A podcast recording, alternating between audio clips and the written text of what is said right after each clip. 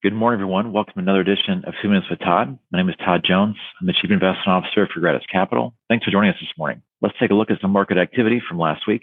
And again, volatile market conditions persist as the war in Ukraine continues to press on, this time with Russian forces uh, allegedly at right outside the main city of Kiev. But you can see on last week's performance page how that's been impacting markets. And actually, it's a pretty bleak picture across the board, given the activity in stock prices. You can see S&P 500 was down for the week 2.8%. International markets were down a little bit less, down 0.55. Russell 2000, the small cap index was down 1%. The bond market actually took a, a bit of a, a, large hit last week with the bond market down 1.7%.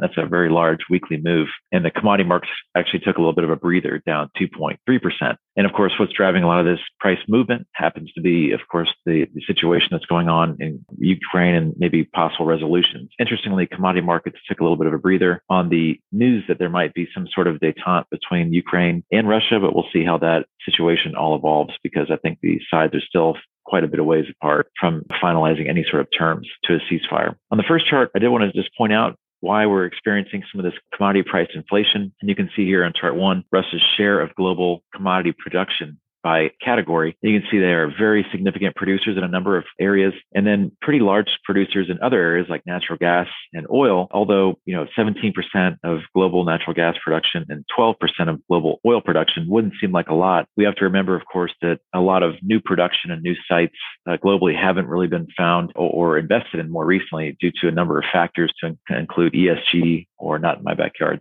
situations. And so even though they represent a smaller percentage than you might expect, their absence of production is creating some of these major gaps up in price. One thing I would want to point out, though, not to get too negative on where markets are headed, is in chart two, you can see here buyback activity within the S&P 500. And you can see that this year is expected to be one of the largest years on record for buyback. Because remember, last year, S&P 500 companies bought back around 1.2 trillion of stock to retire and put in their own coffers. This year, annualizing through February at a higher rate than 1.2 trillion. So that will represent a very significant buyer to stocks here as we move through the year. Thanks for joining us this morning. We appreciate your time and we look forward to speaking to you again sometime soon. Thank you.